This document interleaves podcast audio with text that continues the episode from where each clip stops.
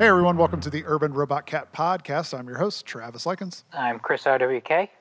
And I'm Corey from the Strange Cat Toys. and we're here for episode. Can you believe we've gone this this long? That's crazy. Like every That's- week except one. We had one Yeah. one bye week. You know, when we first started out, it was kind of like, well, we'll we'll do this and see how it works, and I guess it's working now. I mean, I was down for every week. You guys, you know, you guys weren't too sure. Well, I mean, it's the editing that's the hard part. Uh, I, I thought you were worried about the fan base because, you know, Well, no, because I'm used to just talking to nobody, so I can do that too. is that what Ohio does to you? no, like it's just you know you just keep talking and then uh, see if anybody responds. I mean, I like just doing it, so I don't care if anybody listens. I just like talking with you guys and putting it out there and seeing what people say. But it is nice to know that we have a following. We we discovered there's been some more reviews and shares and looks like new subscribers and all kinds of stuff out there. So the fan base is growing, and we definitely really appreciate all the support we're seeing um, from folks out there. But we need to talk about one other thing here sponsors. So, uh, Stickerfied made some wonderful stickers for us, and they want to do the same for you. Uh, you can check them out by heading over to stickerfied.com. And then also No Love City, nolovecity.com. They're a streetwear company that's been doing it since 2007, and they made some wonderful shirts for us. So if you want to show your love for the urban robot cat, make sure to head over to nolovecity.com and grab a t shirt for you. And you better hurry quick, specifically if you are an extra large. They are getting low over there. Uh, but while you're there buying your Urban Robot Cat t shirt, you can get 10% off your order by using the code Urban Robot Cat at checkout. So that's about it for the sponsors. How do you think we can focus in on smaller people to get some small shirts sold? We need to we need to get f- kids to like our show. Okay. So that means we need to probably not label it as explicit. So Chris, you're going to have to leave the show. Uh, look at that. Look at that. Just like that, huh? I get cut out. You see? Then we got to sell merch, man. When are we going to get sugar fueled on? They're tiny. When when I asked Michael like what size T-shirt he needed, he told me a small, and I was like, I don't think I've ever given a small to one of my friends before. And then Corey asked me for a small. I was like, what the? You're making all kinds of small friends. yes, yes. And then you got me, extra large. Just run run the whole gamut. How do we get people in the middle though? Which is crazy because that's the size to sell out's large, then then extra large, then medium. Maybe uh, maybe by five points I'll need a large. That's true. You are well. You're going strong. You're doing good, right? If I shrink down my uh, my diet here, Well, then then we get rid of one of the largest. See, that's how it works. I'll have to I'll have to ask No Love City for a large replacement. What about the weather? We didn't talk about the weather. Super hot today in Florida. Shut up. Super cold up there for you guys. Shut up. How it is every time. no, I got I got hit with a snowstorm today, so that was uh, that was interesting. It was like right when the commute happened too, which also made it more interesting. So, you know, you're trying to like dodge people driving 15 miles an hour like they've never seen snow before in their life. So, they must forget because they're in Ohio. You know, it only snows every other every other I don't know weekend in the winter. Yeah, exactly. I was gonna say it's Ohio. You guys should like be all ready and prepared for that. well, I think it's because uh, it hasn't really snowed this year, so people were just kind of like, "Oh, here we go." See Panic. people taking those turns and just sliding off the road. Yeah, and I guess we haven't really had a snow per se. Like even today's was like an inch or something. You know, it wasn't like a super amount of snow. So maybe people are just out of practice or something. I don't know. And see, Corey, we would call that a dusting. I know that's not a word that you probably used before. Yeah, but we don't have to worry about iguanas falling on our head when we walk outside. So I'd I'd much rather an iguana fall on me. I mean, they're not everywhere. They're like in the Keys. They're not like a statewide thing. We have I mean, it, they're not just hanging from lampposts in Orlando. No. but we're not here just to talk about t-shirt size and the weather. We have a very, very special guest. He is the one, the only, Bleeding Edges. Hey guys, Welcome. we can talk about shirts if you want, though. I used to work at a screen printing factory. Shout out to TDT. If y'all want to talk every single brand of shirt, I've touched them all, and they're all very soft or not. We, we had a very long discussion about t-shirts when we were talking about making some ourselves. So We did. We did. Ooh. Corey did not appreciate the same No. shirts that me What- and Travis did. What brand did you go with? Uh, well, we actually haven't made the sh- any shirts yet. We were just talking about doing it. So. Fair enough. I really like the Gildan Hammer. Oh, that's our shirt. That's the shirt that I like. Yeah. Ooh, Oh man, right? Yes. Gildans That is are, the one- they're too thick. Like wearing a It's, sweater. it's thick. Yeah, I guess if you're in Florida, that's too thick, but I like that one. They hold their structure. Yeah, like an American Apparel. Oh, American Apparel. Ugh. I think Maybe the an Gildan. Hammer is basically American Apparel, but more boxy Gildan sized. Yeah, Like and- that same softness. And a decent collar. Yes. The difference. and they don't stick. They don't stick to me. Like they don't like suck in on me and like. I'm wearing a box when I'm wearing a Gildan. I've noticed there's different types of Gildan. There are some that like when you wash them, they feel like sandpaper. Those are the cheaper brand, cheaper Oh, yeah. ones. Oh yeah, That's the hardcore shirt. yeah. I've got I've got way too many cool looking shirts on terrible fabric. Absolutely. The Gildan Hammer is kind of like top tier streetwear T-shirt. That or the what's the other one? Triple triple uh, A. Oh, Alstyle. style. Yeah, their logo's like three A's, but it's all style. Yeah, those are good too. But they're they're you know like a little on the thicker side too. And all I remember was like the mid '90s. Every hardcore band had like either a hunter green shirt or a maroon shirt, and it was it literally was Gildan, Delta, or the really good bands had the Fruit of a Loom shirt. Whoa. They spent the extra dollar per shirt. and it was only extra large. You didn't get a choice. This is shirt size, which is one. You know how many extra large shirts I gave to my cousin? And I was like, I, I went through like I had like all these awesome hardcore and punk shirts, and I'm looking at him like, yeah, I can never wear those again. I like, and my cousin who's like, I don't know, you, you, you I think you've met Andrew. He's in Combust. He's Yeah, in passing. we've. So, he, so he's not like a big guy, and he's like, I'll take him. I'm like, are you crazy? That's and the then I- weird thing too. Like a lot of people wear like just if if you're a medium, you wear an extra large now. Well, a lot of that's the the vintage thing, right? Like they they just find the shirt and they're like, well, I got to buy it because it's the only size they have. and that's the crazy thing too is like I'll talk to him and he'll he'll tell me like you know like a sick of it all shirt that's sixty dollars. I'm like, are you serious? I'm like, every one of my friends had that shirt, and like, or like that was the mall shirt. yeah, Like that wasn't even the cool shirt. Chris is like, I shouldn't have gave all those T-shirts away. I could have sold them for like a hundred dollars a piece. no, no, no, no. I kept I kept the shirts that I kept. I kept a token entry uh, on on Posi record label. That shirt's worth like a decent amount of money, and then I Mm. kept a Iron Maiden uh, when they played New York City, and it has the Twin Towers on it. Oh, somebody offered me like two hundred dollars for it, wow. but I kept those because those are you know memories. Someday you'll get six hundred dollars. So, Jeff, Yeah.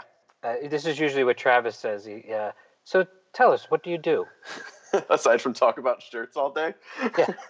so I do a bunch of different things. Uh, right now, I've got a Kickstarter right now for to make a vinyl toy. Uh, I made a vinyl toy last year of a character called Bearito, which was a bear wearing a burrito outfit.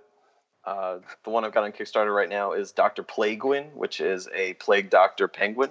I also stencils and spray paint on a canvas or whatever, but I'm probably more well known for BXC buttons, uh, and I do a lot of events with my wife, and we are BXC buttons X Station Made. so Burrito. So Burrito grew out of. Uh, do you remember the old uh, OMFG toy line that like October Toy did? It was on like the forum. Yeah. So th- uh, for people that aren't listening, it's like a like a muscle figures, which were Mhm. toys back in the '80s that are kind of like a two-inch like toy that's like a single color. Wait a, And wait a minute, wait a minute. You just said for the people who aren't listening, Yeah, for the people that aren't listening, aren't listening this episode or a previous episode?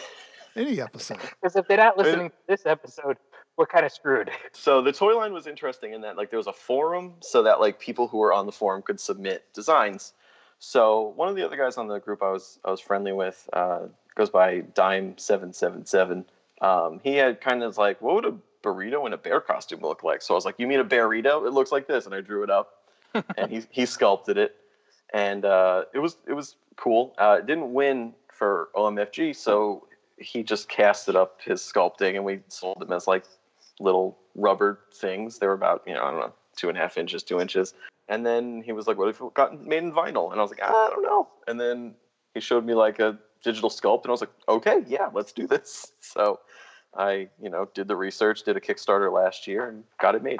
So it's like an injection molded little guy, right? Well, no, no, the vinyl toy is, is vinyl, but the uh, Okay, but the original one was just like a rubber resin. gotcha. How big is the the vinyl version? It's about five inches. Oh wow, much bigger than I thought it was from the photo I was looking at. Articulation at the, the arms and waist too. Very cool. It's a like fight figure if uh, in the Sofubi world. No, there's that word. Uh oh. It's not. It's not. Sofubi. It's not. It's not Sofubi. It's uh. It was made in Mexico, so it's Mex Mex Mexafubi. Uh, El El, El Sofubi. I also thought it was. I just thought it was funny to get a burrito made in Mexico. Chris is learning more about the world of Sofubi. I was Oh. gonna say, is there now?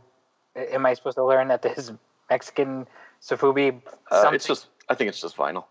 Okay. It's the- The Burrito Mhm. and the Dr. Penguin mhm. look like two totally different styles. Do, do you feel So- like you have a style, or do you feel like you can kind of be all over the place? So I kind of wanted to go in a different direction with Dr. Plaguein. So I do a lot of like flea markets and, and stuff like that that like aren't necessarily like in the toy or art world. And like, you know, people would see Burrito and they're like, oh, this is cool. And they're like, it's $50. Uh, I don't get it. So I figured if I could make something smaller, but you know, draw a lot more detail into it, you know, figuring you're getting a little more bang for your buck. So that was kind of my motivation to going a little bit smaller into one part mold. It's going to be cheaper to buy. Um, so as far as like toys go, like I don't think I necessarily have a style that I've found yet. It's just kind of character driven at the moment. Okay. Now you've done so. The the burrito that was a Kickstarter also. You said right? Mm-hmm. Yeah, Because I'm kind of clueless with Kickstarters. So that got that got fully funded. yeah, Okay. that got funded. Um, the way that I've done my Kickstarter, the the Bur- Burrito and and Dr. Plaguein, like I kind of just figure out like what it's going to cost to make the molds, what it's going to cost to make the actual toys I need to fulfill the order to get those molds made and stuff like that. So with Burrito, I ended up kicking in a lot more money than you know you saw on the on the actual Kickstarter, and with Dr. Plaguein, uh, you know, there's still you know my own investment going into it. I, I you know I didn't feel like if it was going to be under by like a couple hundred dollars, it's like well, I could have ate that. You know, I, I, the goal is to get it made, and that's it. So So with the new one, Mhm. that that got fully funded pretty quickly, right? Uh, yeah, it, I did. It was like a day and a half. I was like, Wow. really? I was like, what the hell? uh, Are you I've- going with Mexico for that one also? So interestingly enough, no. Um, so I, there was an article, I guess, like a couple of months back on like the Toy Chronicle or something about a guy in America who's going to be pulling vinyl um, at Mile Yeah. High Sofubi. So I hit that guy up right away just to like kind of introduce myself. Like, got a got a toy I'm kind of thinking of doing. Like, what's up? And dude was super nice. Uh, we met at Designer Con, and uh, I'm going to be having him do it. So the way that's going to work is the the prototype's going to go to China. They're going to make a mold. The mold comes back to America, and then all the vinyl just gets pulled in America from here on out.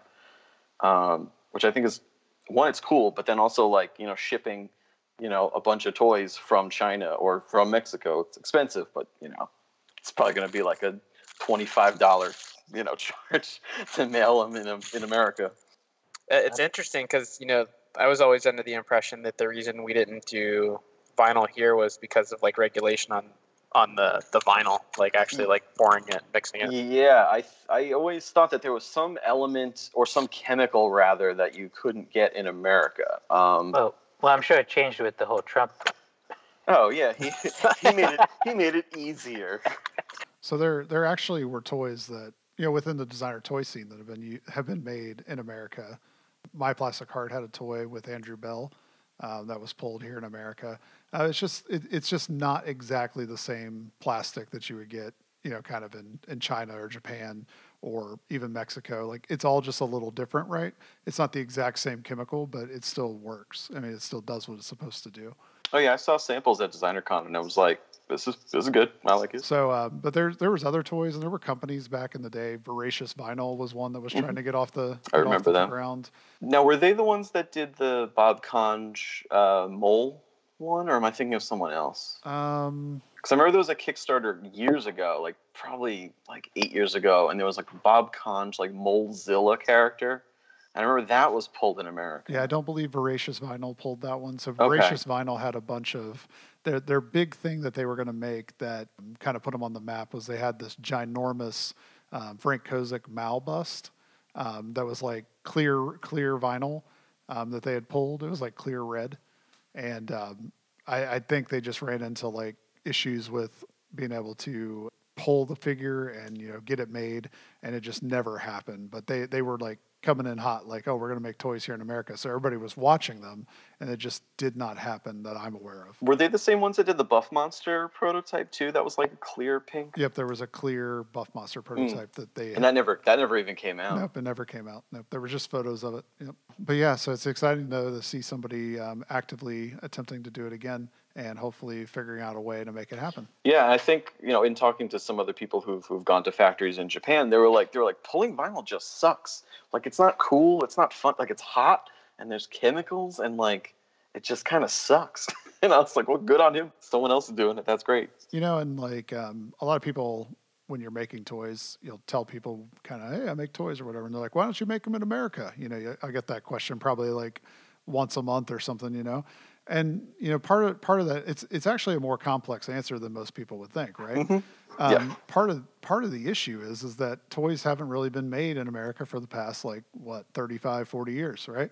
Even mass market doesn't make it in America. Yeah, exactly. And the and the biggest issue that you have there is that the skill just is gone. Mm. You know, it's like somebody to take the time and learn that skill and learn how to um, be able to make it here. Um, you know, good on him. Like because you know we just don't have the current facilities to do that on a large scale. You know, and it's great to see somebody trying to take that on and make it happen here.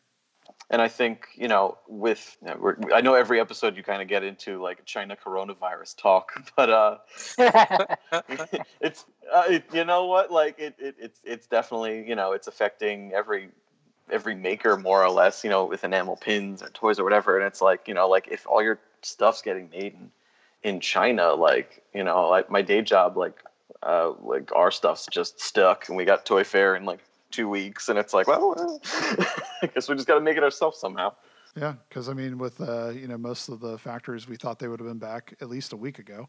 Um, Oh, yeah. and so here we are, like waiting. you Yeah, know? still waiting. And um, it, I mean, my my factories have both said that they were going to be, you know, coming back on the fifteenth, but I'm kind of expecting another email that says they aren't. You know, Yeah, what what I've gathered is that like the Friday before they were supposed to come back, they were answering emails saying we're not coming back Monday, and then last Friday they were supposed to give us a status update. So I'm expecting another status update this Friday, and I'm sure it's going to stay they're still closed. yeah, because most of it seems to be due to like roads and transportation. So, um, I doubt. But also, I heard if if you open your factory early, and it turns out that somebody came back sick, or they found out somebody from the factory was sick, then you're shut down completely for like a month of quarantine or something like that. yeah, so they're not going to risk it. I, I hope not. There's there's more important things out there than getting my enamel pins made. Yeah, but at um, you know at some point though, those folks that work there, they're going to want to start making money again. Yeah, I, I'm Yeah. assuming that they're not getting paid. Wait, so you're trying to say you're trying to say that the workers in China don't get treated fairly? Wait, confused. Yeah, it's just uh, it's it's crazy because those people's livelihood, you know, um, and unfortunately, and for people that don't know, sometimes what happens after Chinese New Year's, people don't come back to the factory that they can't that they left, right? and um, you got to make money. You're, you might leave, and then the skill's gone, and then here we are again with people having to learn, and there's a learning curve. It slows everything down, and you know it just gets worse and worse Right. we will see. But you know, just we don't want to ask you to get too far into details. But you know, I've heard some people talk um, from a large mass market kind of thing. Issues with fall releases, you know, Christmas releases. Is that kind of like a concern right now? So I think the way it works uh, with Toy Fair coming up, they're buying for the fall, which is essentially Christmas. So uh, as far as like shipping stuff now, it's not as much of a big deal, but it will become a big deal because I'm sure, as you know, understanding as as someone like we would be, uh, Target's probably not as understanding. But you know, it's just when you you really start to think about the amount of stuff that isn't getting throughput right now, and the amount of stuff that's sitting possibly made that didn't make it out before the end of Chinese New Year that's waiting to get shipped. Even when they get back up and working, there's still going to be massive delays. Well, I think every industry uh, that relies on China kind of knows that like Chinese New Year is like your downtime. So you try to kind of like bookend your work. But now we're starting to get into oh, crap, and you know, for for the, industry I work into, like uh, you know, Toy Fair and other con- sort of conventions are, are now. For companies that are having exclusives at things like SDCC and stuff like that, New York Comic Con. Yeah, I'm sure they're gonna need that soon. So are you going to Toy Fair? That's what I hear. I'll be there a couple of days, I think. I used to love going. It was a fun show. I feel like if you have a badge that says exhibitor, you get treated a lot differently than if you had a badge that said like buyer or press, I would imagine. Because as Yeah. an exhibitor, they're like, who do you work for? What are you going to steal from us? That's uh, that's what we should do. We should get Chris a press patch. Back in the late, I guess mid mid '90s, late '90s, my roommate he did security at the Javits, so he would he would get me a pass for like the auto show and and toy fair and stuff like that, Mhm. and it would be awesome. Just you know, my my pass had some random name on it or whatever, and and I would love to just walk around and they give you so many samples. Back then, I literally would just walk out with like bags full of like toys that actually never made it to market or whatever. But but it was it was awesome. You know, felt like a kid in a candy store. I'm like, look at me. I'm like walking around getting free shit. Yeah, they give free stuff to people that don't have exhibitor badges. Exhibitor badge people, they're like, "Mm, nope, you're the competition. Chris is like, I work for Toys R Us. I'm a Toys R Us kid. What do you got? Whatever worked. yeah, I mean, toy toy fair is always a cool time though because you get to see all the cool stuff companies are working on. Um, you know, and from a from a like I don't make action figures obviously or anything Mhm. like that, but like just checking out like major advancements in toys is always super cool. that was a big thing. Yeah, because like s- like this one figures and and like McFarlane and I think it was um NECA. they had like great booths and they had like all the great like you know promos and stuff like that. I remember the last time I went to uh, New York Toy Fair on the last day, like Diamond Select was, uh, they were like, everything's for sale. We don't want to bring it back. And I got like a bunch of stuff like Oh, dirt shit. cheap. So, so this time if I'm there on that last day, I'm bringing a couple extra dollars. Nice. He's just wandering around like the booth. He's just circling, waiting for him to say half off.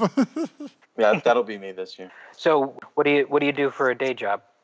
Uh, so I work for packaging uh, at a company that specializes in slime compound type toys. Seems weird, but uh, yeah, the company is like mostly just makes slime. Caught on the last year or two, right? Hey, let's keep it. Let's hope it, it keeps cap uh, going.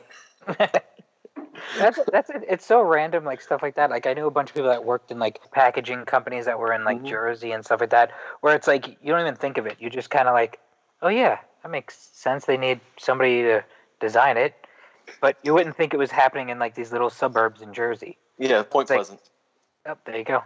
Yeah, very, very suburban, very beachy. they have a great boardwalk. They do. They, I was, uh, I was up there a couple weeks ago. Go get some Kohr's. Kohr's Oh, yeah.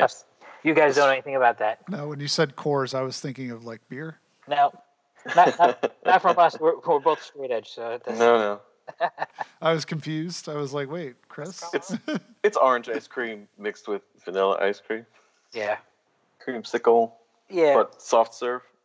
Yeah. They and you get it with chocolate sprinkles. It's fantastic. Whoa, slow down, slow down, Mister Moneybags over here getting sprinkles. And and it's funny that that- well, actually, what do you? All right. See, we already said sprinkles, but what what do you guys call those things on ice cream? Sprinkles. All right. What about you, Corey? Sprinkles. Okay. So random parts of Jersey, they call them Ji- they call them jimmies. Mm. Uh, I've heard that. I don't know which region that dialect is, but I confirm that is true. It's once you start getting to the the Mason Dixon line in Jersey. Where it becomes water ice instead of Italian ice. Exactly. I remember I was down in I think it was might have been Wildwood, Sounds right. and and That's, yeah, that's Jimmy territory. Yeah, and I was like, I was like, "What's a Jimmy?" And they're like, "Oh, you know, Jimmy's." And I'm like, "No, I, I'm asking you, what is a Jimmy?" And they like they point to the sprinkles. They go, "Oh, sprinkles." They go, "No, Jimmy's." And I'm like, "No, you're you're, you're messing with me." I'm like, "Sprinkles." My parents had an ice cream store. That's called Sprinkles. I, it says it on the packaging. It says Sprinkles. Like they're Jimmy's. I just walked away. It's like I'm done. Now, is there a difference for you guys with sprinkles and pralines? Pralines. Those are Praline, nuts. yeah, pralines are nuts, right? Yeah. No, they're like they look like sprinkles, but they're circles instead of the the long, and they're a little bit harder. Oh, those are like those nasty like sugar ones. No, those suck. They don't taste like anything. All right, well, never mind. But my wife made me go get her sprinkles one time, and I got her those, and I was like, "It's the same shit." And she tried to tell me it was. So she was correct. Yeah. Apparently, Glad we can confirm, you know, these things for you. Don't she doesn't listen, so she won't know. that's right. You could you could tell her that we agreed with you. Go ahead. Okay, I'll tell her. So you you also do a ton of pins. Oh yeah. What- I know a lot of the pins that you do. A lot of like uh, kind of pop culture, kind of Mhm. um, like uh, puns and stuff like that. Can you talk about some of those? I do the pin thing with my wife actually. Like, um, I had been doing uh, like large buttons for a while, and uh, What like God. Buttons? like uh, you know, like the kind you'd make with like a, a button maker type thing. Uh, it was just sort of a supplement to a record label I was doing at the time. Uh, and then I got into doing enamel pins through, uh, I was working with Brian from Yard Sale Press, and he kind of got me started on it, and it just sort of went crazy from there. So all the stuff that my wife does is usually like a bit more thought provoking or feminist, and mine's all just dumb pop culture references or or cats, uh, except for the RWK collab, which is very classy. What pray tell? What is this? Oh well, there is a Chris has a robot character, and uh, came up with the idea to make him a hardcore straight edge dude in a hoodie with X's on his fist, and uh, we've kind of rolled with that for a little bit, and I somehow convinced you to let me make socks of it as well. And you know what? I get a ton of compliments on them. People love They them. they really are like really good socks. They, they're like, those are the most comfortable socks I own. I'm like, I should probably wear a pair then. That's the thing. Like, like I, so I used to work for a company like that licensed like Levi's socks. So in doing that, oh, uh, I'm for me, I don't know, socks are socks. But now I, I kind of knew what to look for in like what I wanted in a sock. So luckily, I, I seem to have got it on the first try, which is awesome. I want to do more socks. If if the pin game died tomorrow and the sock game boomed, I'd be ecstatic. I'd be like, I'm already here, guys. Let's do this. As long as I could still sell my pins, though, I have to get rid of those before the pin boom ends. before I go full sock. So you, you're talking about collabs with cats and Chris. Have you thought about urban robot cats? Let's do it. Let's fuck. Let's do this for five points. Let's make this happen. I don't know. I don't know though if the factories will be able to make them in time now. That's right.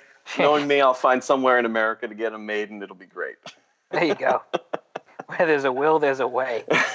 so so as a as a pin maker though you do bring up a good point for people that are listening on the uh, the old radio or podcasting here um, occasionally you will have people tell you like if you're trying to find a source to make pins for you well these are made you know like i'm a company here in america Yep.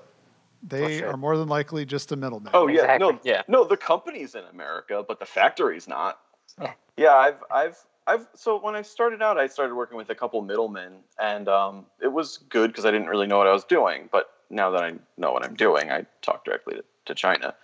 But nothing, nothing against someone who's going to be a middleman. If you know somebody doesn't, if needs help, that's that's fine. But no, I mean, like it's it's one of those things that like I think sometimes um, those companies kind of sell people a bill of goods, and it's important to know that you know because sometimes we're trying to reveal things on this podcast. Is there a company uh, that makes enamel in America? Is is that one of those weird, like it's too toxic to make in America situations? There's spo- there supposedly is one. I think it might be based in Texas or Weird. Arizona. I feel like there's got to be somebody out there that can do it There has to be, right? because especially now with like CNC machines and whatnot, you know, like just cutting it, like cutting the pin, they could easily do here. And it's got to be all digital the way it's painted. Yeah, somehow like a like an inkjet printer. kind of like a laser cutter, but with ink on it. so I mean, I I don't know for sure, but I do know most of those companies are just middlemen. Yes, for sure. We've actually like we had uh at some like uh patch and pin expo or something. There was like somebody who's like, "Oh, I, I make patches and, and I'm in America," and like I got a quote, and it was like. Dude, this is like three times the cost of what China's like doing. and it's like I get it, but like, and people are just so used to paying retail what you know people typically charge for items like that. So it's almost impossible, even if you tell them it's made in America. Like, oh, unfortunately for most American manufacturing and whatnot, the reason part of the reason it went away is because people got used to paying that lower price. So it's almost impossible to bring it back. And even if you do bring it back, when we bring factories back to America, they're going to automate more stuff, which isn't necessarily going to create more jobs, right? So it's just kind of it's kind of like a catch twenty two, you know, like it's like a it's a loop. It's a really good idea. Let's bring it back. Let's do this. But people a have to be willing to pay more, and b the companies have to be willing to not automate as much, so that we create more jobs. But you know, it's a whole social political thing. Yeah, and and I, and I think the visual of something being made in America has maybe gone away. Like there used to be like a couple T-shirt companies that had like "Made in America," Union, Pride, whatever on them, and it's like they probably all went out of business. Like you never see stuff like that. Yeah, and you know, it's like I think there's some things that definitely make sense. Like, why are we? But then there's some things that's like, hey, the skill is gone. You know, it's just not here anymore. And um, even if we bring it back, it's going to take 10, 15 years for us to get to the quality level probably that you're seeing out of what you're getting out of China just because the skill level is there. That's it's it's over there. The people that make stuff are over there. That's very true. So it's going to take some time if we even brought stuff back to America. I mean, you even look at like this, even like designer toy stuff like that's made in China, like especially the ones that are trying to be like Sofubi. Like even in the last like five years, like their like vinyl quality's gotten better. Like their production's like way better. Like I, I think sure. I think even in the Sofubi world, they're definitely like gunning for China and for Japan. I mean, people are going to go to Japan for the tradition and everything, but uh, you know, I've seen I've seen lots of stuff where it's like that's that's not Japanese. Yeah, and I mean the biggest issue in you know in Japan has always been the the bottleneck and like the secretiveness of it and like all this stuff. And Of course, and I mean that's all great for Mhm. um, you know tradition and whatnot, but it, it makes it hard when you're actually just trying to make a product. Yeah, and when I was doing my research to uh, get burrito made, like I definitely I talked to someone in Japan and they were super nice. It was uh, you know someone American who's in Japan, so it was easy to talk to them. But um, pricing wise and turnaround time and other stuff like that, it's like it's just it wasn't worth it. Like I I don't, I don't really want to wait like three years to get a toy made. Really, Yeah, and all that money that you got to lay out to you know up front, yeah. Wait, uh, wait. and to not see anything come back for like two or three years, when, when you could easily see a max a year out of China, you know, unless you really screw something up, I feel like Mexico it was like two months. they're ready to go. Yeah, they're, they're good. I think I, I paid them in January and I had it by like late March. it's like insane. You think that's something that's going to grow in Mexico? Because I've Um, been hearing about it for years, but You know, I don't know. I only know my own personal experience. Um, I don't know if there are other factories and other stuff like that. So I had a fine experience. I've talked to other people who who had like more weird experience than I. But uh, no, I thought it was fine. The vinyl qualities. Uh, I, I compare the vinyl to sort of like a like a, a money, like it's a little matte and the vinyl's thick. But Yeah. I mean, it's it's a toy and it's tangible and it's in your hands. So you know, it's cool. um, some of the older Mexican vinyl, like when people, I don't know, this was probably like 2011 or 12, people started saying, hey, Mexico is going to be the place to go, right? Um, some of those toys I felt like were kind of like, like the soft vinyl was almost kind of like what you'd expect to see for like a dog toy. You know what I'm talking about? Uh, but I, I've seen stuff since then. I think it's a little better.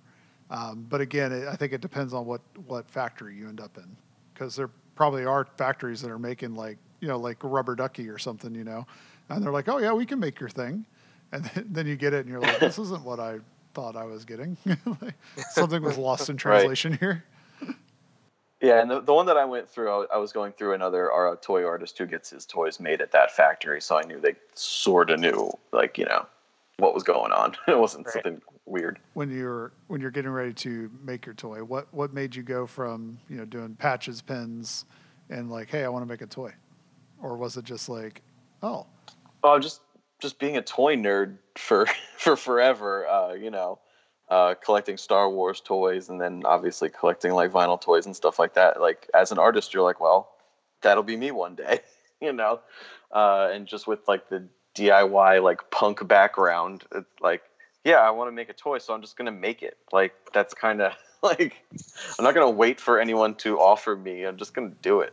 Yeah, and it, you know we've kind of talked about it before, but I think the ability to find out how to make stuff has just the internet's made it Mhm. so much easier. Um, it's Yeah, I was a little worried about like gatekeeping and like people like like oh that's an ancient secret that I can't share. But like now people have been like super awesome. Like um, Vincent Scala who did the Lucky Cat toy and Work Dog, ridiculously helpful with all that stuff.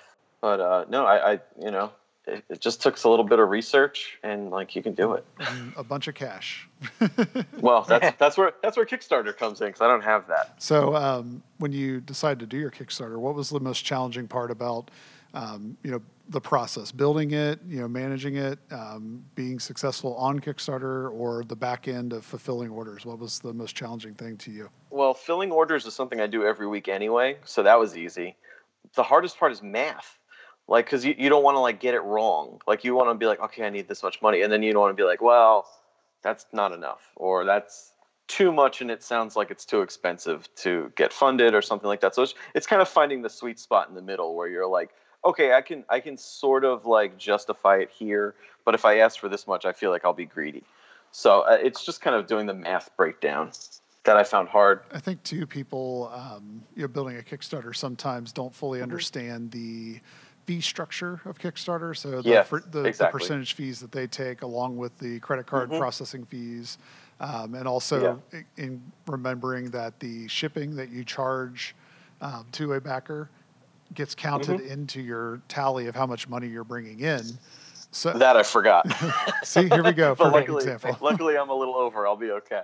Wait, what is that? Wait, wait, say that again. So say that your your backing tier is like 25 bucks, but it costs five dollars to ship it. You see a 25 dollar pledge, but that five dollars should be totally separate from anything that Kickstarter's getting a percentage of. Like that's my shipping money. Like why are you taking some of this?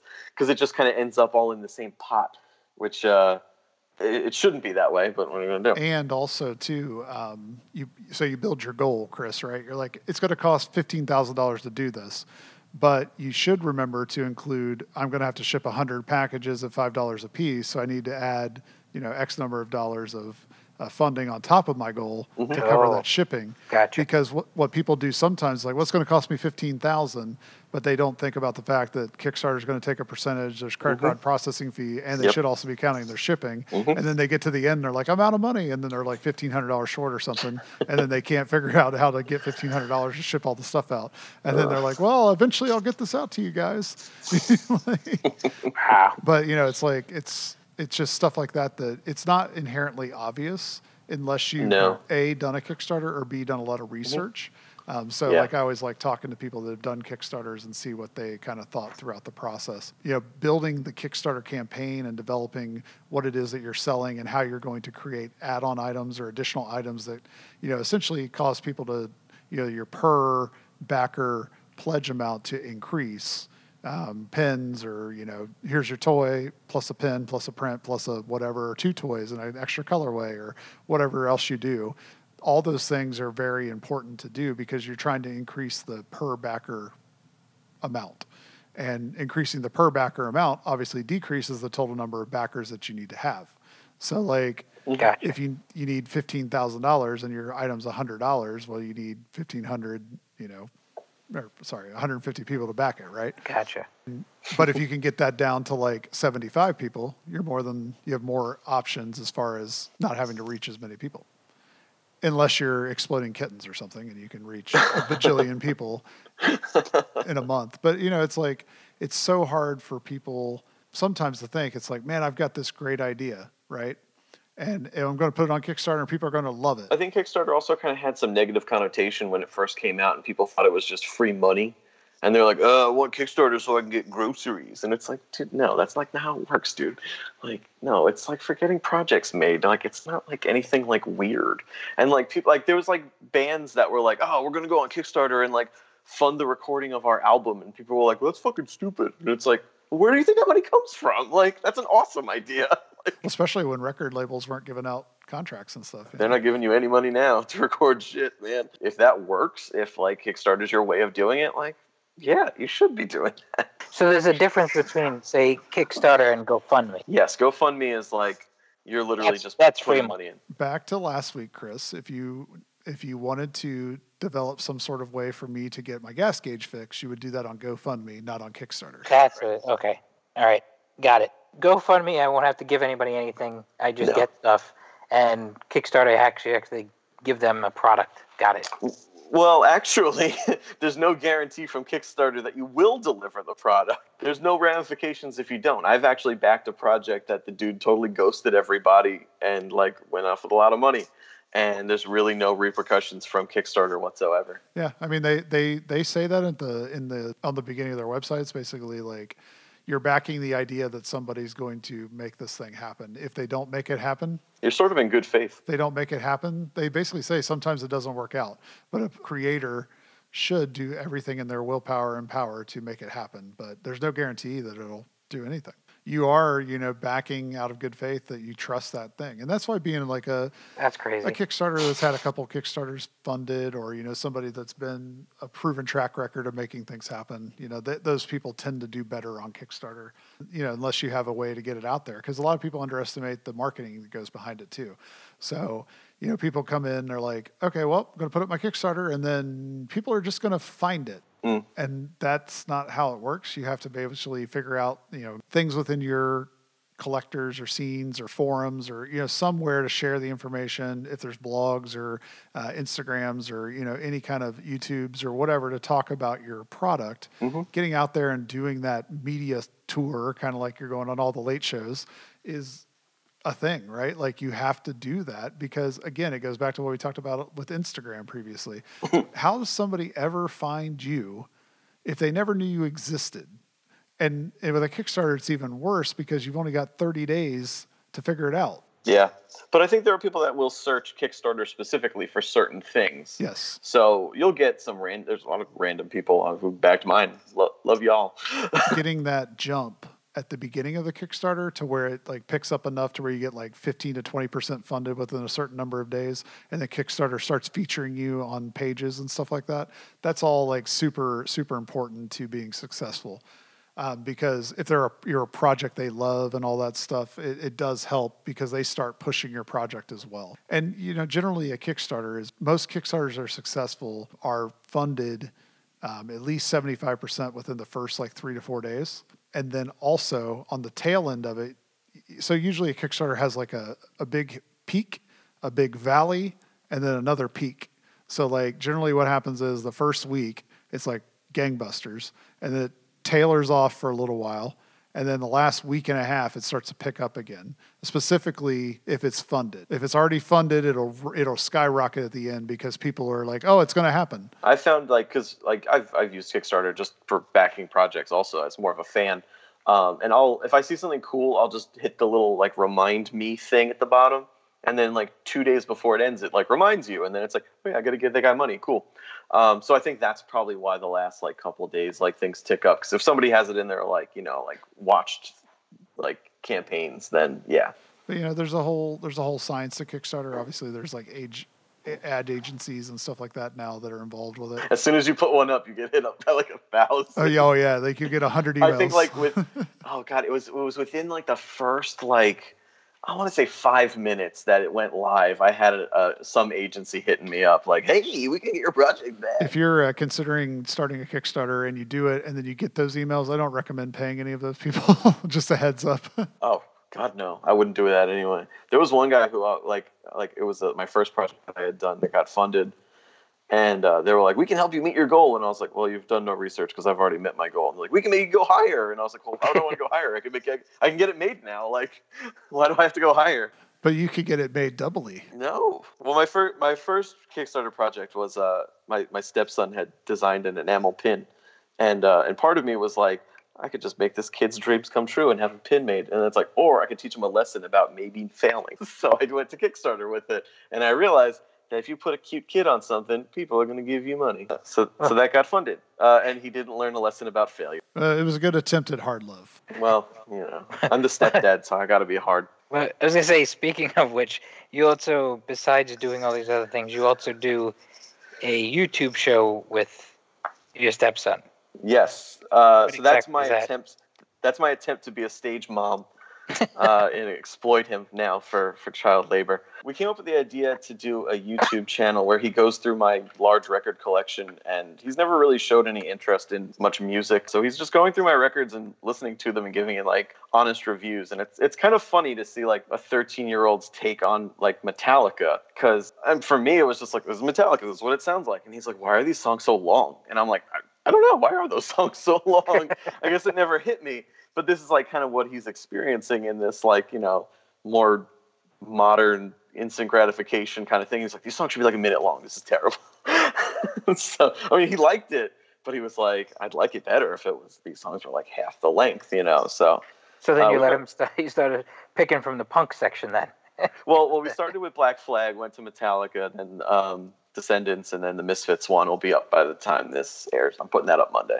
But then it's gonna start getting weird after that. Like you know, you, you could do the the punk the punk classics for so long, and then you start getting into the weird punk, and it's gonna get weird punk real soon. So I, I look forward to hearing what he thinks of Septic Death and Totalitar. Uh, He's gonna be very confused. Well, you, you know what I could suggest is have him listen to this one band. It's called ICP. Oh, God. It, Every he actually he asked about that. Actually. Corey could suggest some great albums. Send me a record, we'll put it on.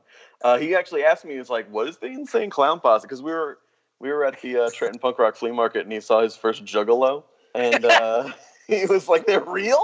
He was like, "Can we listen to Insane Clown Posse on on the YouTube channel?" I was like, "I don't own any, and I don't want to buy any." Chris can let you borrow one. He's got it still wrapped in paper. Yes, I still have the great Milenko wrapped in, in its original packaging because I thought it was going to be worth something. How's that, how, what's that on Discogs right now? I don't know, it's probably under a can of soda right now. But uh, yeah, so that, that's actually a pretty fun project. Yeah, I watched a couple of the episodes. I thought it was pretty cool hearing you know somebody's take on it um, that are hearing it for the first time, and then also from a totally different generation of people. So we came up with the idea that like instead of like you know wearing what he normally wears we're going to kind of curate it so he's wearing like shirts of like artists that we like like so shirts i'd get at like DCon or five points or whatever just from independent people and uh, uh, we have a chris rwk shirt at the end of every episode uh, that he's wearing and then uh, you know a couple of people like like uh, our friend dangerbot kilco gave us a free shirt and he's like you can have the shirt if you review madball It's like okie doke so we can we can be bought don't worry if you want to give us a free shirt and suggest an album that I own, we can make this happen. Um, but I had people that was like, "Oh, can I give them like one of my Led Zeppelin albums?" And I was like, "No, it sounds awful. I don't want you to do that. Don't do that. Not- I've Don't got I've got lots of weird stuff for you to listen to. You don't need Led Zeppelin. But yeah, so we're trying to you know just you know give a, a small rub to some to some independent artists as well, rather than wearing like a Billabong shirt that's not gonna do anything for anybody. I like that. I like that you said Billabong. Well, he was wearing one the other day. That's where it came from. I don't know. What? Is that still What's- a brand? Does he own a? Does he own a, a body glove shirt too? Where are you getting this kid's clothing? Jeez. Pacific Sunwear closeout outlet. I don't know. Does he have a Hyper Colors T-shirt too? I did, dude. I found a, I found a Bugle Boy shirt in a thrift Oh. store. It's like, of course, it's neon green and it's a black shirt with neon green puffy ink on it, Oh, yeah. and and on the back it's got like a surfer and it says something obnoxious, but it's like it's a short wide, so it's like it's like a belly shirt. It's a belly shirt. Yeah, it's great. I love it. I, it was like two dollars. It was the coolest thing ever. Fucking Bugle Boy. you got to find him a, uh, an AND1 T-shirt Oh jeez, I have to go to the thrift store for that one. or a no fear shirt. I did find one in the thrift store last week, and I thought about getting it. Do you guys remember the Johnson shirts? The Big Johnson. Yeah. I never You wore them. I never I wore them, remember. but do you remember them? Oh, I remember them. Oh my God, they were so bad. It was great. Those in, I, I thought it was funny that that brand was a Kappa, K A P P A, started Okay. to kind of like make a, a comeback recently. Yeah. That was the one with like the two the silhouette, two, the two mud girls flap back girls. to back. Yeah, ah, that was Timmy, funny. those like swishy soccer breakaway pants. Yep, they were gonna take out Adidas. JNCO tried to come back too. It didn't work. Oh come on, you had at least one pair of the tan pants. Everybody I did. I swear I didn't. I No, my believe it. parents shopped at like Kmart. I didn't. I couldn't get Uh, JNCO. Get out I was gonna say, didn't they sell them at, at Kmart? What are you talking about? no. I definitely had uh, twelve year old me definitely had some JNCOs.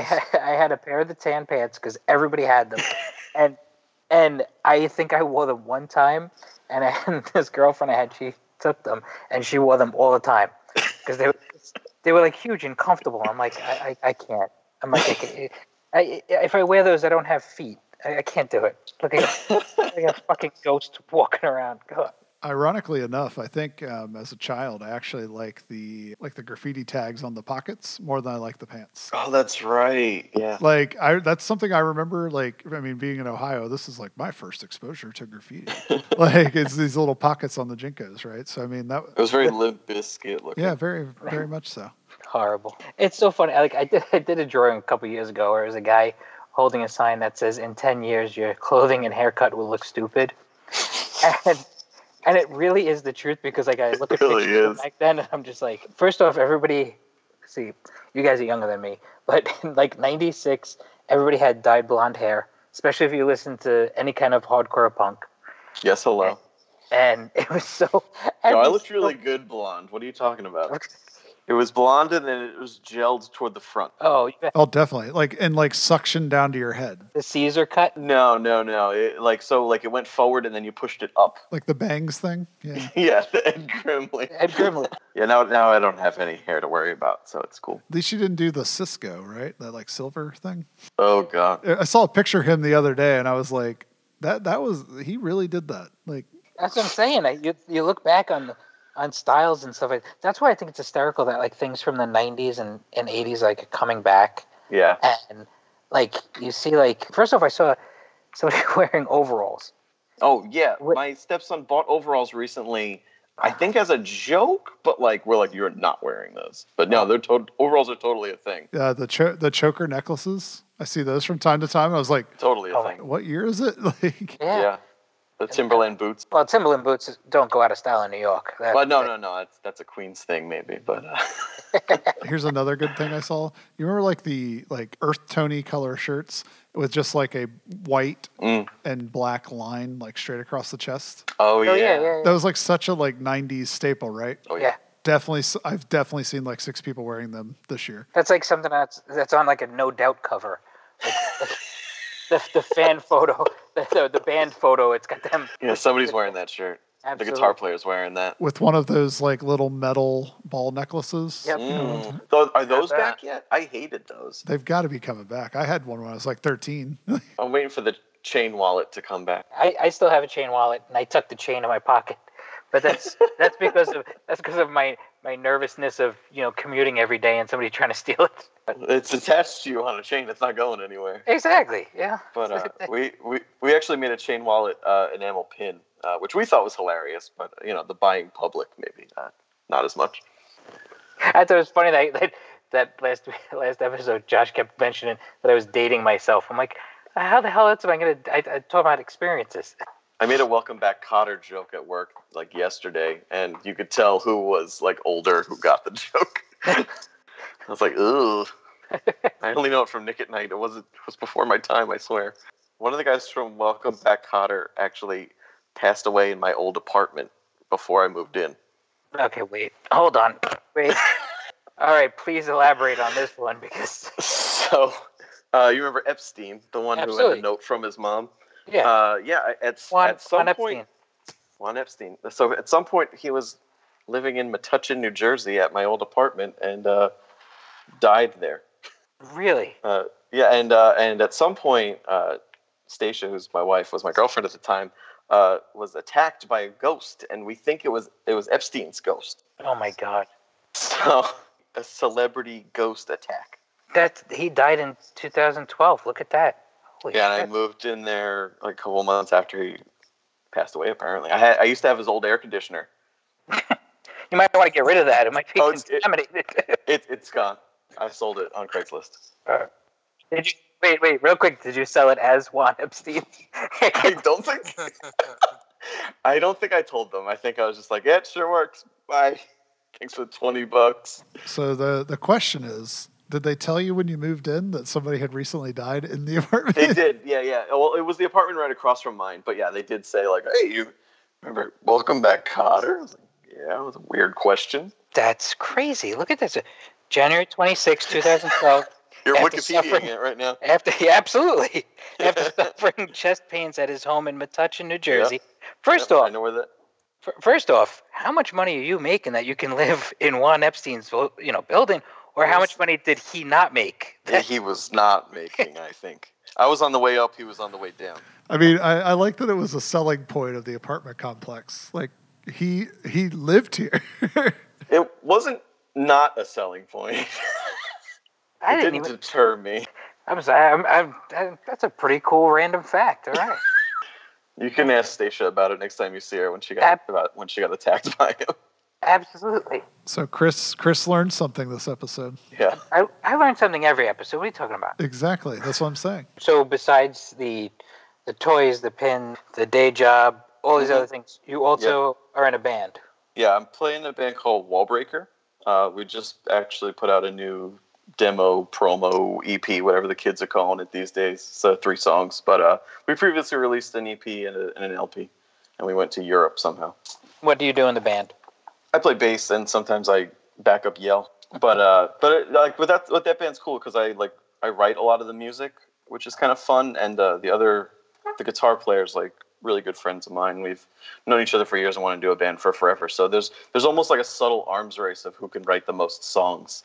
So it, it's it, it forms a nice like competition and motivation in a way. But no, no, it's it's it's been really fun. Uh, we don't really get to play that much just because we're like kind of older and have day jobs and, and all that stuff. So it's like I'm not I'm not really gonna go on a tour anytime soon. But it's it's just fun to like write and play. I mean, creative outlets like that are always great for people, you know, to be able to express and do things in different ways, you know. Of course.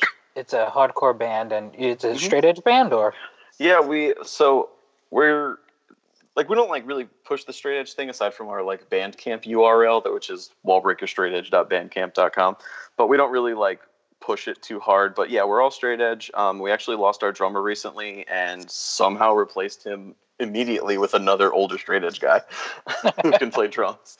Go figure. Straight edge drummer is always the hardest one to find, but uh, we found one. He lives in Philly, and now we practice in Philly. nice. I got to swing by the Mothership Gallery after practice last week. It was great. They just moved to a new space. Yeah, it's really nice. It's much bigger. It's like wider. Wider is better, just like Pontiac in the 90s. right?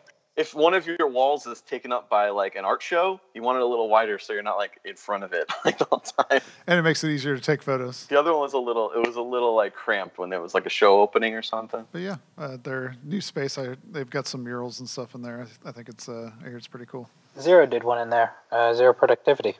So speaking of art shows, you you have something in an art show coming up, right? Uh, Yeah, I've got a, a piece in a show in California at San Francisco.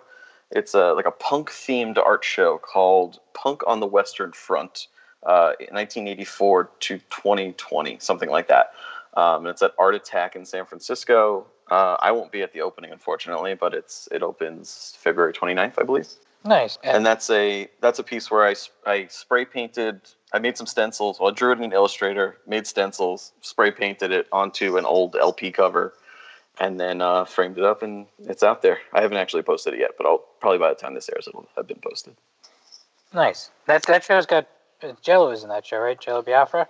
yeah there's an insane lineup I don't know why why I'm I think I have just an inferiority complex in general of like why am I in this? But then it's like, oh, I guess I've done like a lot of art shows over the years, so I guess I've, I'm here. But I don't know. it's just a real honor to be like with a lot of these like uh, kind of bigger names. I, I think Jello Biafra was planning on being there too. That's pretty cool. Yeah, it's really cool. I mean, not as cool as Juan Epstein dying in your, your apartment, but Yeah. Uh, we can't live on our past glories. We got to move forward and do art shows with Jello Biafra, I suppose. Well, I had done one art show like a while back, and apparently uh, Kirk Hammett from Metallica was there, and uh, my friend who organized the show, uh, Chogrin, was like, "Yeah, I think Kirk Hammett might have bought your piece," and I was like, "I'm not really sure," and I was like, "Nope, story stops there. Kirk Hammett bought my piece." I was like, "We're not, we're not going to play this maybe thing. Kirk Hammett bought my piece, and that's where it lives." now. So I'm just going to pretend. I don't, I don't know if it's true or not, but here we are. Hey, sometimes, you know, half truths are what we have to live on. Hope. Are you going to be at Uh, five points this year? Oh, of course. I, I love Five Points. That's one of my favorite uh, conventions. I remember the the first Five Points. Like uh, my wife and I went to kind of like case the joint. We were like, I don't think I don't think we're there. We weren't gonna rob anybody. No, uh, but we were like, like I don't know if we're there. That's like we're not big enough to do this yet. But like this is really cool. So like we went and we're like, okay, let's make it a goal to like do this next year. We, we did the second Five Points, and then we did the one last year, and we're we're definitely doing this year it's it's kind of become like one of our like you know kind of our staples like we, we have to do Yeah, I mean it's a good size show too. You know, it's it's Mhm. uh, it's geographically very close to us too and like uh, you know, depending on what booth sizes you get, you can get a pretty reasonable price table. Um, and you can also, um, you know, kind of walk around the show some. It's not so bad, you know, like yeah well well it's like DesignerCon it was like it was pretty like daunting to like even attempt to walk around like i actually had a, a pretty good friend who was like i ran into him like like going to the bathroom or something. He's like oh i gotta like see you. What aisle are you in? And he was like oh 21 and i was like i'm in 22 where are you? He was literally like just up and around a corner. And i was like holy crap. So there's a lot you're gonna miss at like DesignerCon, but I feel like five points you can definitely like do a bathroom wander and eventually see all of it, which is nice. Yeah, I mean, it's one of those things that like the growth of DCon has been amazing, and like to be able to get all Mm. that stuff in Yeah. one place is is absolutely sure. awesome, and see like the Yeah. crazy growth and bringing in bigger brands and like bigger installations and all this stuff. Um, Yeah. But as a vendor, it has made it very hard to be able to experience or see anything. Um, and, Oh, and yeah. also too, as as a vendor, it's hard to leave the like your quadrant. You know, you're like in your area, so you see the booths around you, and then you're like, oh, I want to go see such and such on the clear on the other side, and you just race over there. Um, at five at five points, you can. Yeah, or or if you're there's somebody on the way to the bathroom, you'll see them a lot. But yeah, other than that, no, not so much. So it, it, at five points, it's much more like a family reunion. Mm-hmm. like, Yeah, I, I actually I, had I had parents helping out at DesignerCon, so that, so that I could wander a little bit and was a little bit of a break. I brought my nephew this year. He was working, hmm. so I'll probably bring my stepson to five points. he'll be a famous person. He'll be taking photos with everybody. Well, we could yeah, he could be a famous YouTuber by now. Maybe at some point he can review Urban Robot Cat podcast. I was I was thinking it'd be funny if like if he's at the booth and they're playing like the DJ's playing a song, we do like quick reviews like on Instagram or something. yeah, but I'm thinking about DesignerCon. You guys really are not selling it for me. Still makes me. The more You're you guys wel- talk about it, the more You're you welcome at my booth anytime. I appreciate that. But I'm just like, I'm like, everybody's like, you got to do it, and then all of a sudden I hear like these stories about it, and I'm like, that sounds like a lot to deal with. It's it's sort of like it's like WrestleMania. Like on the surface, you're like, oh man, it's gonna be fucking awesome. All my favorite people are gonna be there. This is gonna be great. And then you're like, oh, this is a seven hour pay per view, and it's like it's like this is cool, but like wow, uh, it's it's a little it's a little overwhelming. But it's like I wouldn't want to be anywhere else. It's really cool. And Di- and Disney's right across the street. All right, I'm sold. Am I might. you got to think of it from the um, the fan experience versus the vendor experience. Um, if you're a fan and you have time to walk around and see all this stuff, absolutely amazing because you're never going to find a bigger collection of all the people that you absolutely love, right? And I think you need a couple days. You can't do that in one day. I don't think. Yeah, you would be running through there to, if you actually wanted to look at stuff and do it. You know, you'd be like, look, look, look, look, look, look. Okay, next row. You know, like. But it, from a vendor perspective, it's just you know, it's we used to we were used to more like five points, and now it's grown to a much larger state. So now it's just harder for us to still be able to experience the show ourselves, and we're feeling grumpy about it. I'm just happy to be a part of it, guys. But that has nothing to do with the the show or how they're putting it on. They they do an amazing job putting the show on. They do an amazing job taking care of the vendors and all that stuff. it's basically the size of New York Comic Con now, which is insane. But at the same time, there's a lot more stuff I want to see at, at DesignerCon. But yes, Chris, to answer your question, DCon is good.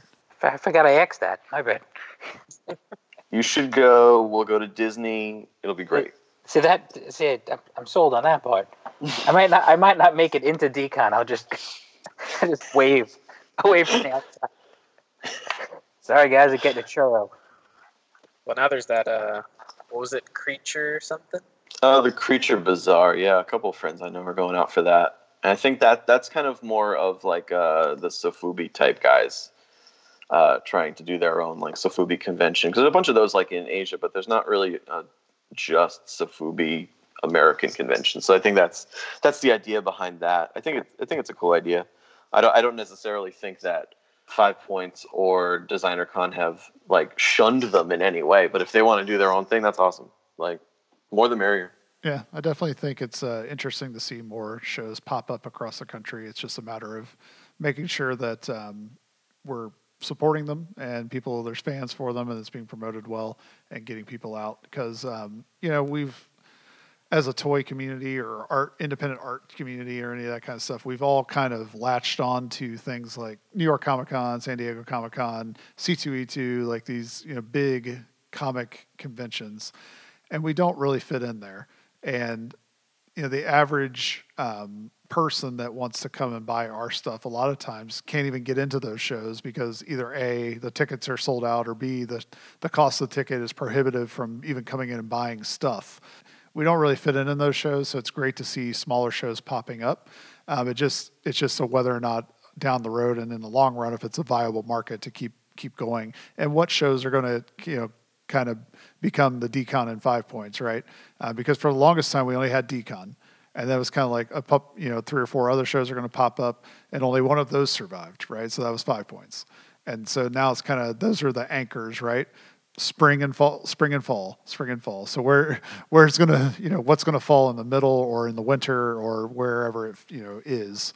Um, it'll be interesting to see. Yeah, like like doing the enamel pins and patches and, and shirts and all that other stuff. Like we, we, we have a couple more avenues open up to us. Like you know, we have like a market season where we're super busy. Like it's usually like from DCon until after Christmas, we're very busy doing like various flea market, craft fair type stuff, and then in the spring we get busy again. But like if you just make like toys and stuff like that, you got like two events a year. That's like kind of weird. Like you kind of you kind of should have more options out there. So the more the merrier, and then maybe you know it brings more people in. Otherwise, we're you know kind of looking at um, events like Corey does, like local comic cons, or doing like um, you know craft type shows, um, and we don't really fit in there. And, you know, it's no, and you, and you find that people don't really like they're not looking for a, a vinyl toy, whereas like the visuals at like you know DesignerCon or five points be like oh you don't have to explain this. I, I know what we're what you're what's going on here you know? Where do you think the the next big show could be? You know do you think it's just sticking I think to it, New I think it's got to be California? it's got to be regional you know? Like I, w- I would love to see like a, a midwest like a chicago event or something would be cool. Yeah i Um, think chicago would do well. like I, I just feel like if you're gonna do something in in New York, it's like you know why would why would you do that? We got five points already. Like there's it's it's weird in New Jersey. There's like three or four different horror conventions, and it's like don't you all realize that like you literally have the same people and like they're the weird thing too they don't space them out either. Like Yeah. obviously obviously you have to have Yeah. it in October. That makes sense. But then it's like well, you didn't have to have yours in April because they just had theirs in March, and then you don't need to have yours also in March to compete with that. It's like, dude, like, you- you're all horror conventions. Like, mm. you have a calendar. Like, spread this out better. But they all but they all do well. They, No, yeah, I but- think I think I'll but- do okay. But they all do well. I mean, that's the thing, and they all have like big draw, kind of like guests. Like when you uh, look at them. There's some better than others, Well, there's there's some that, like well, you got Chiller, which is always pretty good. but I think Chiller used to be re- like the big one, and it kind of fell off, and now Chiller's like whoever's not dead from Three's company is also here, and it's like, oh, Mrs. Roper's still there. Uh, Um, what, but what then- Joyce DeWitt? What did you just do? You killed. But then like Monster Mania will have like the big like horror people, and then there's like another one. I can't remember the name of it, but they'll be like Father Evil will be there. It's like, Who the fuck is Father Evil? Like it's like it's not a guest. Well, did, did you used to go to the Fangoria ones when they used to do them? Oh, ah, jeez, did I? I remember them, but I don't know if I ever went to them. They were- they were great, and they actually they used to do them in the city too. They actually were in like the, the New Yorker hotel, Hmm. and the last year I tried going, it actually we got there and it was sold out because Bruce Campbell was signing. So it was like the big like you know kind of like push, and I, I saw him. I got him. I got his autograph on something. yeah, me too. At Barnes and Nobles, and when he did uh, his first book, um, if chins could kill. Oh yeah, yeah. I have that book. Oh, it's either that one or the was it the story of a B-rate movie? I don't remember. It was, the same, it was the same. It was like if Chins could kill the story of a B-rate movie uh, or something like that. I think it was all one long title. Something along those lines. Yeah, all right. Mhm. But yeah, it, I mean, I don't know. was- The horror conventions were always kind of fun, but Good people watching. price- yeah, and the prices, but the prices have gotten insane. That's Well, uh, I feel like Monster Mania was only like I went like last like uh, a couple months ago. I guess when they had it in uh, August, and it was like twenty bucks to get in, twenty five, something like that. It that's wasn't not bad. That's no, not, but then but then to get somebody's autograph, you're looking at like ninety or something like that. I think I did I did get Ric Flair's autograph though, because you're not gonna not get Ric Flair's autograph. he's not. He's not gonna be around for much longer. That's what I know? thought. I was like I was like. Can you write woo on it? And he's like, yeah. And I was like, can we do the four horsemen hand sign? He's like, yeah. So I was like, all right. Can you put me in the figure four leg lock? Yeah, he probably would have. He's, he's like, you're paying me. I don't give a shit. Gave me everything I wanted. I think I'm in the four horsemen now, though. No, but um, to answer Corey's question, I I think logically, the most successful place for a, another toy convention to pop up that is basically the third DCon Five Points, it, it has to be Chicago, and the reason being is that C2E2 actually had a pretty decent presence, similar to the block in New York City at NYCC, where people were traveling in um, to set up tables and set up booths, and similar to New York Comic Con, though, that has dissipated and a lot of the area has cleared out uh, because they've made room for you know giant semi trucks to park in there and different things. So I think that if it was going to happen, that's where it could happen because travel's relatively cheap in the Midwest there. It's located in the middle of the country. So if people want to come from New York and California, it wouldn't be too bad. Um, yep, Canada. And it's a big enough city that it still has, you know, most amenities that people want. And people kind of see it as a vacation kind of spot too. Like, oh, I've never been to Chicago. Might be something that somebody says when they go to a convention in Chicago. So I think you know, if you try to put it in like Columbus, Ohio, people are going to be like, what? like, you know, so I, I, think Chicago is the place where it could be successful. Um, but if you did it in a city like Indianapolis or Columbus or some you know, smaller city, it probably could save everybody a lot of money. But whether or not fans are going to travel in is still an issue. Right. With doing it in Chicago, like that kind of holds it back is that most of the artists are in New York and California. Mm. So, well, there's a was it Rotofugi is in Chicago, right? Yeah, there's mm-hmm. a there's a, actually a lot of Midwest uh, artists. Ohio has like a pretty big hot buck, uh, like a hotbed of random people that are all here. Um, there's a few people in Indiana. Chicago has a decent amount of people, um, but you know, the people from California are traveling to Five Points, and people in New York travel to DCon. Um, so it's just a matter of whether or not you're going to get everybody to travel or, you know, those kind of things. The only other thing that makes it fairly more accessible is Chicago is a major uh, hub as an airport. So flights are relatively cheap because they a lot of times are um, just the first connecting wave of, an, of a flight, right? So you usually get a pretty good flight to Chicago price wise. That is true. And they got wacky hot yeah. dogs. You can get a Chicago dog, or you can get an Al's beef and uh, they can dip it in the au jus for you. So when do we start? When are we going to start to plan the uh, Urban Robot Cat yeah. con? Urban Urban Robot Con. Um, you know, I can't take on any other jobs right now, but I'm glad to um, assist in some way. I will attend, but Chris will be the money man. He can back everything. Wait, what? Just, uh, just on based on our last episode where uh, Miranda was talking about the overruns in New York City. Um, I can tell you that I can't. If I can't afford the overruns, I can't afford to run the convention. hey, I went over by two hundred grand. How did you not go bankrupt? well, guys, we've been talking for a while, so uh, let's go ahead and wrap this episode up. Uh, Bleeding Edges, Jeff, if you want to go ahead and toss out uh, all your social media stuff so the people that are listening can find you. Sure, you could follow me on Instagram at uh, at Bleeding Edges. You could follow BXE Buttons at BXE Buttons X Station Made. Uh, you can follow my uh, YouTube channel that I do with my stepson at Ned Listens to on Instagram. You could follow my band Wallbreaker at Wallbreaker NJ and download our new recording. Uh, right now, I've got the Kickstarter running right now for the Dr. Plaguein vinyl toy. Uh, it's almost done. Let's you know get some more stretch goals and do some cool stuff.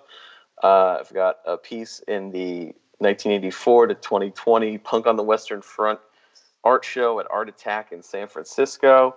I'm also going to have a piece in the Mothership Gallery's food, food fight show in later in March, and I'll see y'all at Five Points. Chris, you want to go ahead and give them yours? Uh, yeah. Before I do, I do want to say something really cool because I forgot to mention it earlier.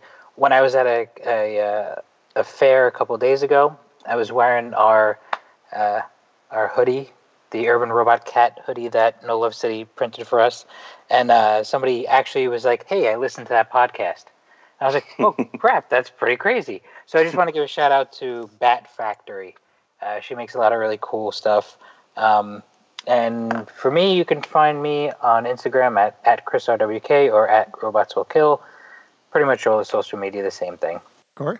Uh, Strange Cat Toys and all the social medias and strangecattoys.com. And I'm Travis Likens. You can find me at UVD Toys on Instagram and all other social medias, and then UVDtoys.com to check out all the products that we have.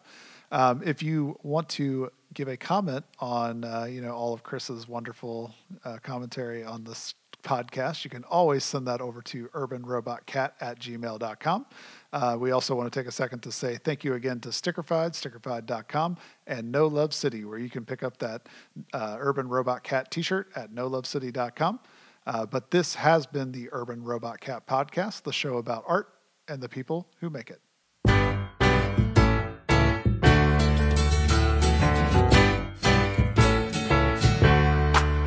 Welcome back. Your dreams were your ticket out. Welcome back to that same old place that you laughed about. Well, the names have all changed since you hung around, but those dreams have remained and they've turned around.